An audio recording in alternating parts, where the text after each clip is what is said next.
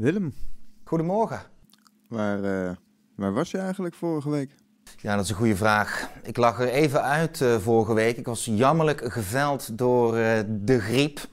Ik heb van meerdere mensen om mij heen begrepen dat het rondgaat momenteel. Dus ik zal mezelf eh, maar zien als een van de gelukkigen die er nu vanaf is. Maar we zijn er weer met een nieuwe kijkwijzer. Eh, en vandaag gaan we het hebben over een mooi schilderij. Deze keer is aan de beurt het schilderij Ergo van Francis Picabia. Kijk je mee?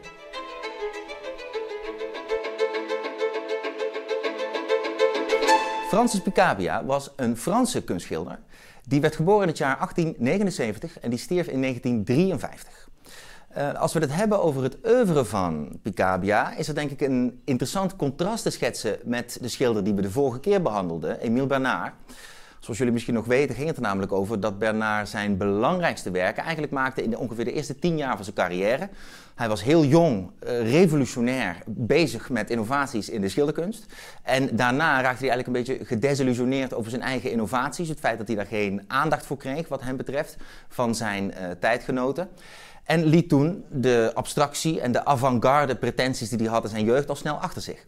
Francis Picabia, die we vandaag gaan bespreken, heeft eigenlijk in elk decennium dat hij actief was als schilder op zijn manier ook weer bijgedragen aan een nieuwe innovatie die op dat moment gaande was in de schilderkunst. Misschien kunnen we kort wat van zijn werken beschrijven om uh, ook aan te geven aan jullie kijkers wat ik bedoel. Um, al in 1909 is Picabia erbij uh, met experimenten in de volledig abstracte kunst. Uit 1909 is van hem het werk Caoutchouc uh, bekend. En dat wordt wel gezien als een van de eerste bijdragen aan de volledig abstracte kunst.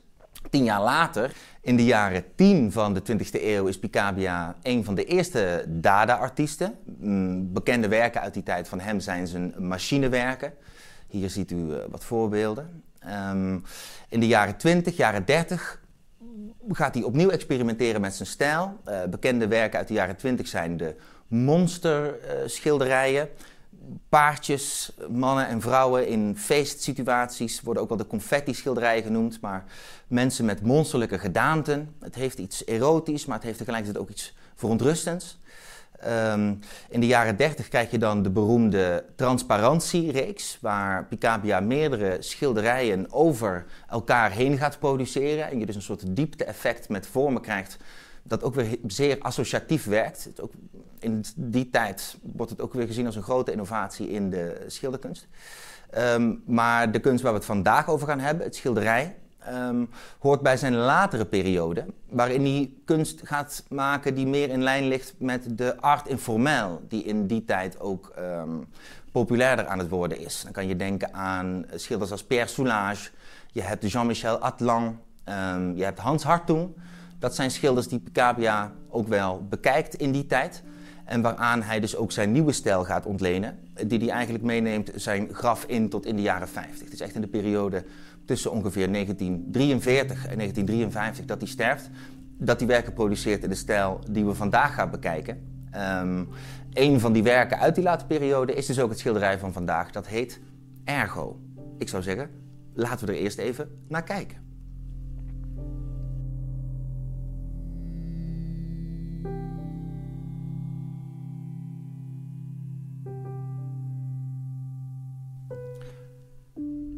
Kijken naar het schilderij Ergo, geschilderd in het jaar 1947. Um, het is duidelijk een abstract schilderij. En het eerste wat ons natuurlijk tegemoet komt op het moment dat wij ernaar kijken, is deze, is deze grote blauwe hoekige vorm die ons, uh, die ons enigszins dreigend ook wel overkomt met zijn hoekigheid, met zijn ongrijpbaarheid. Eigenlijk is vorm niet eens een goede naam. Je zou moeten zeggen het is een gestalte. Want als je wat beter kijkt, dan valt de gestalte als zodanig ook weer uiteen in allemaal verschillende vormen. Waarvan de samenhang in eerste instantie ook moeilijk eigenlijk te doorgronden is. Um, in eerste instantie is het makkelijker om te zeggen wat het schilderij niet is dan om te zeggen wat het wel is. Uh, omdat de aard van de abstractie die Picabia hier hanteert ook breekt met vormen van abstractie die we zien in de periode daarvoor. De, de, de, abstracte vorm hier is niet organisch. Het is niet een poging van het emuleren van een vorm van dynamiek. de vorm is ook niet geometrisch. Er zijn wat driehoekige elementen te ontwaren, maar eigenlijk vallen ook die driehoeken telkens weer uiteen in wat meer in, in, in, in, in moeilijk te moeilijker te grijpen vormen. Uh, de, de vormen lijken ook niet iets technisch te hebben in eerste instantie. Het is niet de abstractie van de machineschilderijen zoals we dat kennen uit de vroegere Picabia. En inderdaad ook de wilde, meer onstuimige vormen uit de vroegere abstractie van Picabia maken hier plaats voor eigenlijk een meer statige, een meer statische uh, vorm van abstractie. Als je kijkt naar het schilderij, heeft het zelfs bijna iets van een, van een Afrikaans masker. Het heeft iets ruws, het heeft iets primitiefs. Um, maar als we zouden moeten zeggen, wat wordt hier ons nou eigenlijk duidelijk gemaakt?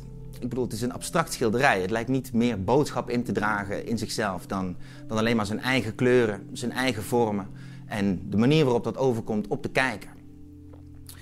Maar tegelijkertijd is er denk ik meer te zeggen over dit schilderij dan alleen maar deze pure kleur en vorm, impressie die het op ons achterlaat. Uh, zoals gezegd is dit een werk dat past in de periode dat Picabia ging in, in, uh, experimenteren met de art informel, met de informele kunst. En we zien iets van die informaliteit niet alleen terug in de manier waarop Picabia dus totaal nieuwe vormen uit zijn fantasie laat opkomen om een nieuw soort constructie te maken.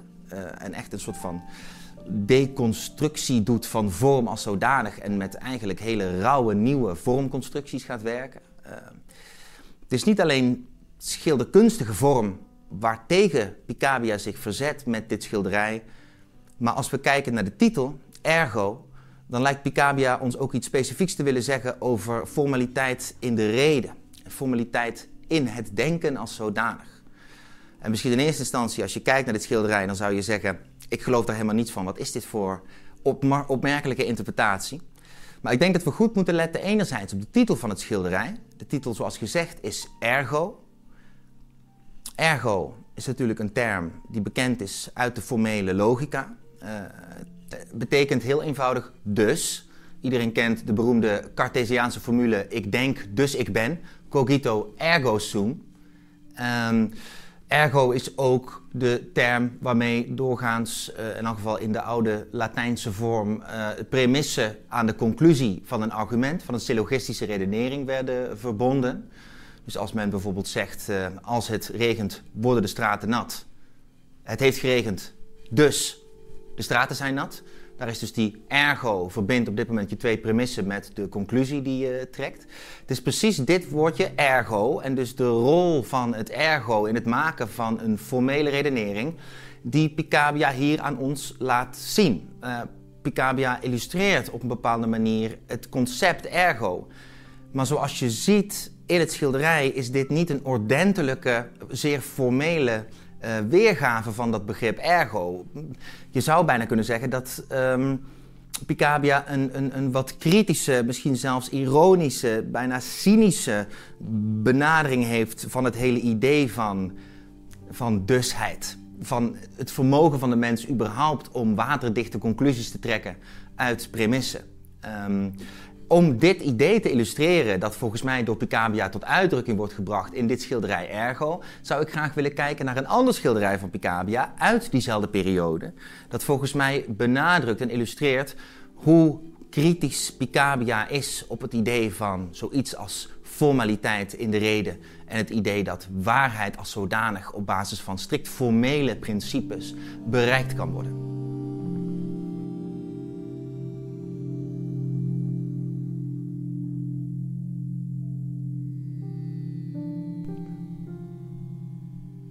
Het tweede schilderij waar ik daarom graag naar wil kijken vandaag is het schilderij Ten gunste van de kritiek uit 1945.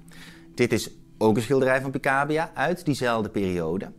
En zoals de titel al doet vermoeden, neemt hier Picabia opnieuw dat hele idee van een vorm van kritische filosofie ten opzichte van een meer dogmatische en formele conceptie van uh, waarheidsvinding. Dat werkt hij uit in dit opnieuw vrij abstracte schilderij. Um, er is over dit schilderij als zodanig al veel te zeggen. En ik denk dat het ook interessant is om voor jezelf na te gaan. Waarom noemt Picabia dit schilderij ten gunste van de kritiek? Wat is de aard van de relatie tussen die twee vormen, die meer bolachtige, mogelijk zelfs zon- of planeetachtige vorm rechts onderin, en dan die rechtervorm in beeld, die misschien bijna iets heeft van een halve maan, maar toch ook iets, iets, iets pezigs, vleesigs, iets organisch heeft ten opzichte van de meer geometrische vorm daar uh, rechts onderin.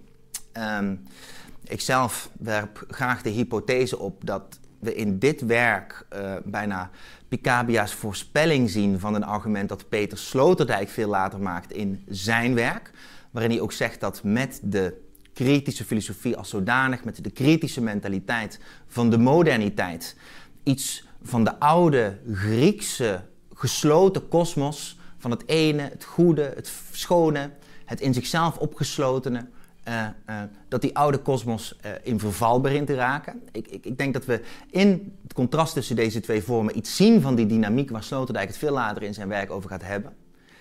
Maar waar ik vooral de aandacht op zou willen wijzen, nu we kijken naar dit schilderij, en vooral met het oog op het dadelijk terugkeren naar Ergo, um, is het feit dat de titel van dit schilderij een verwijzing is naar een passage uit Nietzsche's Vrolijke Wetenschap. Um, ten gunste van de kritiek is de titel van een paragraaf uit dat boek van Nietzsche, De Vrolijke Wetenschap. En ik zou graag um, deze passage voorlezen aan de kijker, terwijl jullie nog blijven kijken naar dit schilderij. En op basis van die passage, denk ik, en vervolgens inderdaad daarmee uh, nadenkend over wat ik net heb gezegd over de relatie van deze kritische vorm tussen deze meer gesloten metafysische vorm, dat we op basis van die relaties dadelijk terugkeren naar ergo. En ik denk dat we dan ook een nieuw soort uh, informatie gaan kunnen trekken uit dat schilderij, die voorheen misschien nog wat opaak en verhuld bleef. Um, laat me de passage citeren uit Nietzsche's Vrolijke Wetenschap. Um, met de titel dus Ten gunste van de kritiek. Nietzsche schrijft daar: Nu lijkt iets wat je voorheen als een waarheid of waarschijnlijkheid hebt liefgehad, een dwaling. Je stoot het af en meent dat je reden hierin een overwinning bevochten heeft. Maar misschien was die dwaling toen de tijd, toen je nog iemand anders was, je bent altijd iemand anders. Misschien was die dwaling toen de tijd even noodzakelijk voor jou als al je tegenwoordige waarheden. Om zo te zeggen, als een huid die veel voor je verheelde en verhulde wat je nog niet mocht zien. Je nieuwe leven heeft die mening voor je gedood, niet je reden. Je hebt haar niet langer nodig en nu stort zij ineen. En de onrede kruipt als een worm uit haar tevoorschijn. Nog even tot daar. Kijk, ik heb niet het idee dat uh, Picabia's schilderij ten gunste van de reden een letterlijke verbeelding dient te zijn van deze passage uit Nietzsche. Maar ik denk dat het wel belangrijk is om uh, acht te slaan op precies wat Nietzsche zegt over de relatie van de reden tot het doormaken van een vitale transformatie. Nietzsche zegt eigenlijk op het moment dat jij nu hele sterke overtuigingen hebt en overtuigingen waarmee je kritiek uit op eerdere standpunten die je mogelijk had in het leven, dan is deze kritiek zelf niet het product van een rationeel proces jouwerzijds. Die, um, die transformatie die je hebt doormaakt is waarschijnlijk veel meer de expressie van een soort vitale kracht in jou, die het nu nodig heeft om een nieuw soort leven voor zichzelf uh, uh, te bevechten. En in dat nieuwe leven is geen plek meer voor die oude overtuigingen. Dat is niet de reden die dat voor jou doet, zegt Nietzsche. Maar dat is dus veel eer eigenlijk jouw gevoel en een soort van elan vital bijna. Hoewel, misschien die term zou je niet te veel aan Nietzsche willen koppelen. Het is een levenskracht, het is een emotionele, inwendige kracht die maakt dat jij groeit in het leven. En het is niet de reden die daarvoor primair verantwoordelijk is. Ik denk dat Picabia zich aansluit bij dat sentiment. Niet alleen in dat werk uh, ten gunste van de kritiek. Ik denk dat dit sentiment uh, wordt door Picabia, ook in het werk waar we deze sessie mee openden, het schilderij Ergo. Ik denk dat het ook aannemelijker wordt op basis wat we net, uh, van wat we net hebben gezegd, dat uh, Picabia's weergave van dat begrip ergo in dit schilderij, dat begrip dus, dat begrip dat een koppeling zou moeten zijn tussen de premisse en de conclusie, dat dat concept zelf eigenlijk heel ondoorgrondelijk en informeel is op een bepaalde manier. Eigenlijk vraagt Picabia ons met dit schilderij: wat zeggen we eigenlijk als wij zeggen dus? En hoe weten we eigenlijk dat op het moment dat we premissen koppelen aan een conclusie middels dat woord, dat we dan daadwerkelijk een sluitend verbond hebben gemaakt? Uh, uh, staat dit eigenlijk allemaal niet nog steeds op los zand, deze kern van onze reden uh, in de vorm van de formele logica? Ik denk dat het ook interessant is om te kijken naar de vorm achter, dit naar, achter deze gestalte, deze blauwe gestalte om dit idee nog iets meer kracht bij te zetten. Zoals eerder gezegd is er eigenlijk bijna geen vorm op dit schilderij als zodanig waaraan je je kan vastklampen in termen van enige pictografische informatie. De vormen lijken zuiver abstract. Maar als je kijkt naar de iets donkerblauwere vorm achter de, wat we hebben genoemd, de gestalte, dan zie je daar toch bijna een soort van golfpatroon heel licht in aangegeven. We zien bijna een soort van stromende rivier uh, achter deze gestalte, die aan de linkerkant van het schilderij nog uh, nauwer uh, stroomt en naar de rechterkant van het schilderij, laten we zeggen, breder uitmondt. Ik zou willen beweren dat precies deze stroom, deze, deze beweging van links naar rechts in het schilderij, dat dit ook de stroom is die de premisse verbindt aan de conclusie. Eigenlijk is dit het vloeien van een argument. Maar de stroom wordt gebroken door deze gestalte, de gestalte van de ergo, uh, uh, um, die ons eigenlijk enige vorm van interpretatie ontneemt. Of althans, die zich lijkt te verzetten tegen enige vorm van, van reële interpretatie. Ik zou toch een vorm van interpretatie wel willen wagen in relatie tot de eigenlijk ongrijpbare vormen die we zien in dit schilderij. Ik heb namelijk het idee dat wat we zien in deze gestalte in ergo, het is een soort construct.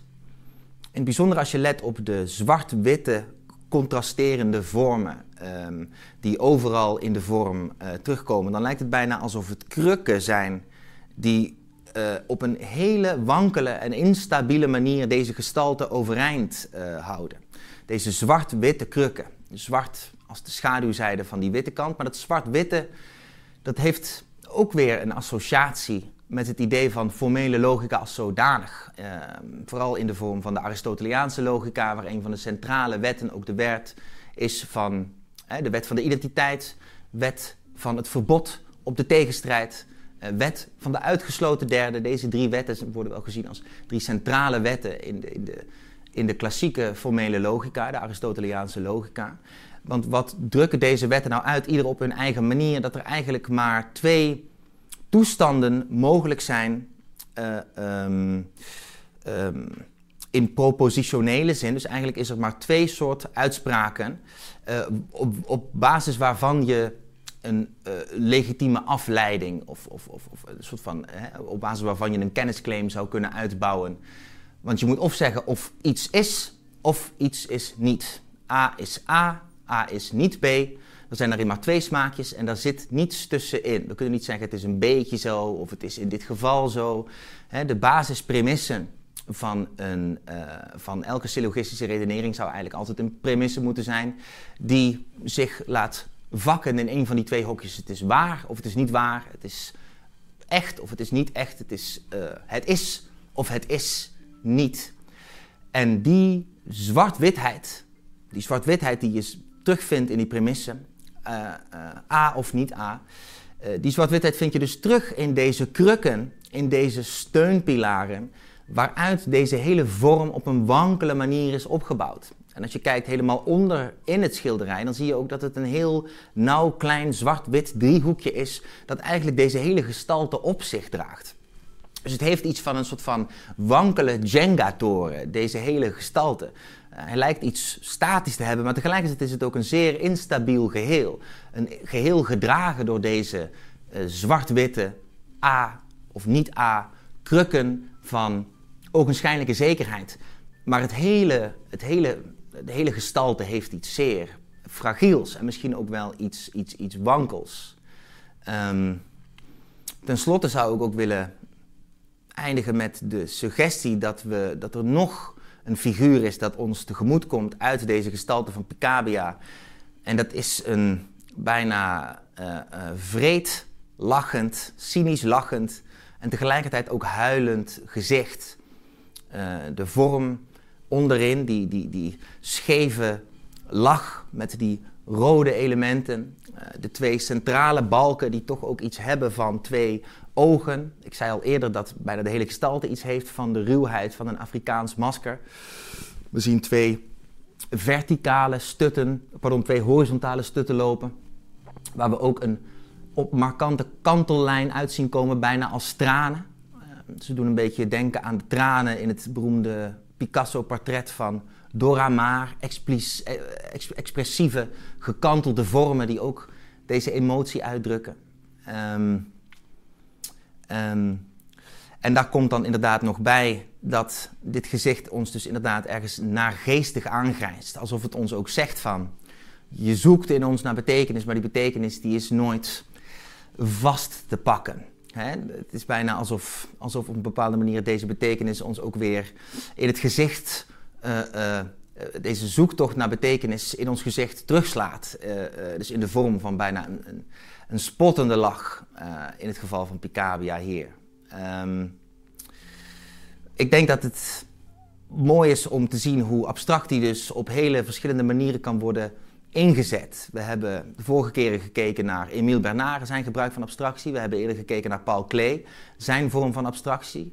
En we zien dat er dus heel veel verschillende manieren zijn om betekenis te stoppen in abstracte schilderijen. En dus hele verschillende soorten boodschappen die alsnog in wat allemaal abstracte schilderijen zijn, uh, tot uitdrukking uh, kunnen komen.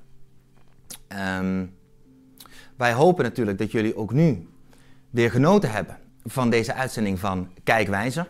Uh, wij hebben eerder al een aantal hele mooie uh, suggesties gekregen voor nieuwe schilderijen. En we gaan nog niet verklappen wat het is, maar de volgende uitzending, dat wordt een uitzending over een schilderij aangeraden aan ons door een kijker. Dus kijk dan vooral weer. Uh, in de tussentijd, like deze video als je het wat vond. vergeet je niet te abonneren op ons kanaal. En als je ons wil steunen, dan kan je altijd even klikken op de link in de beschrijving voor meer informatie. Wij danken jullie opnieuw hartelijk en tot volgende week.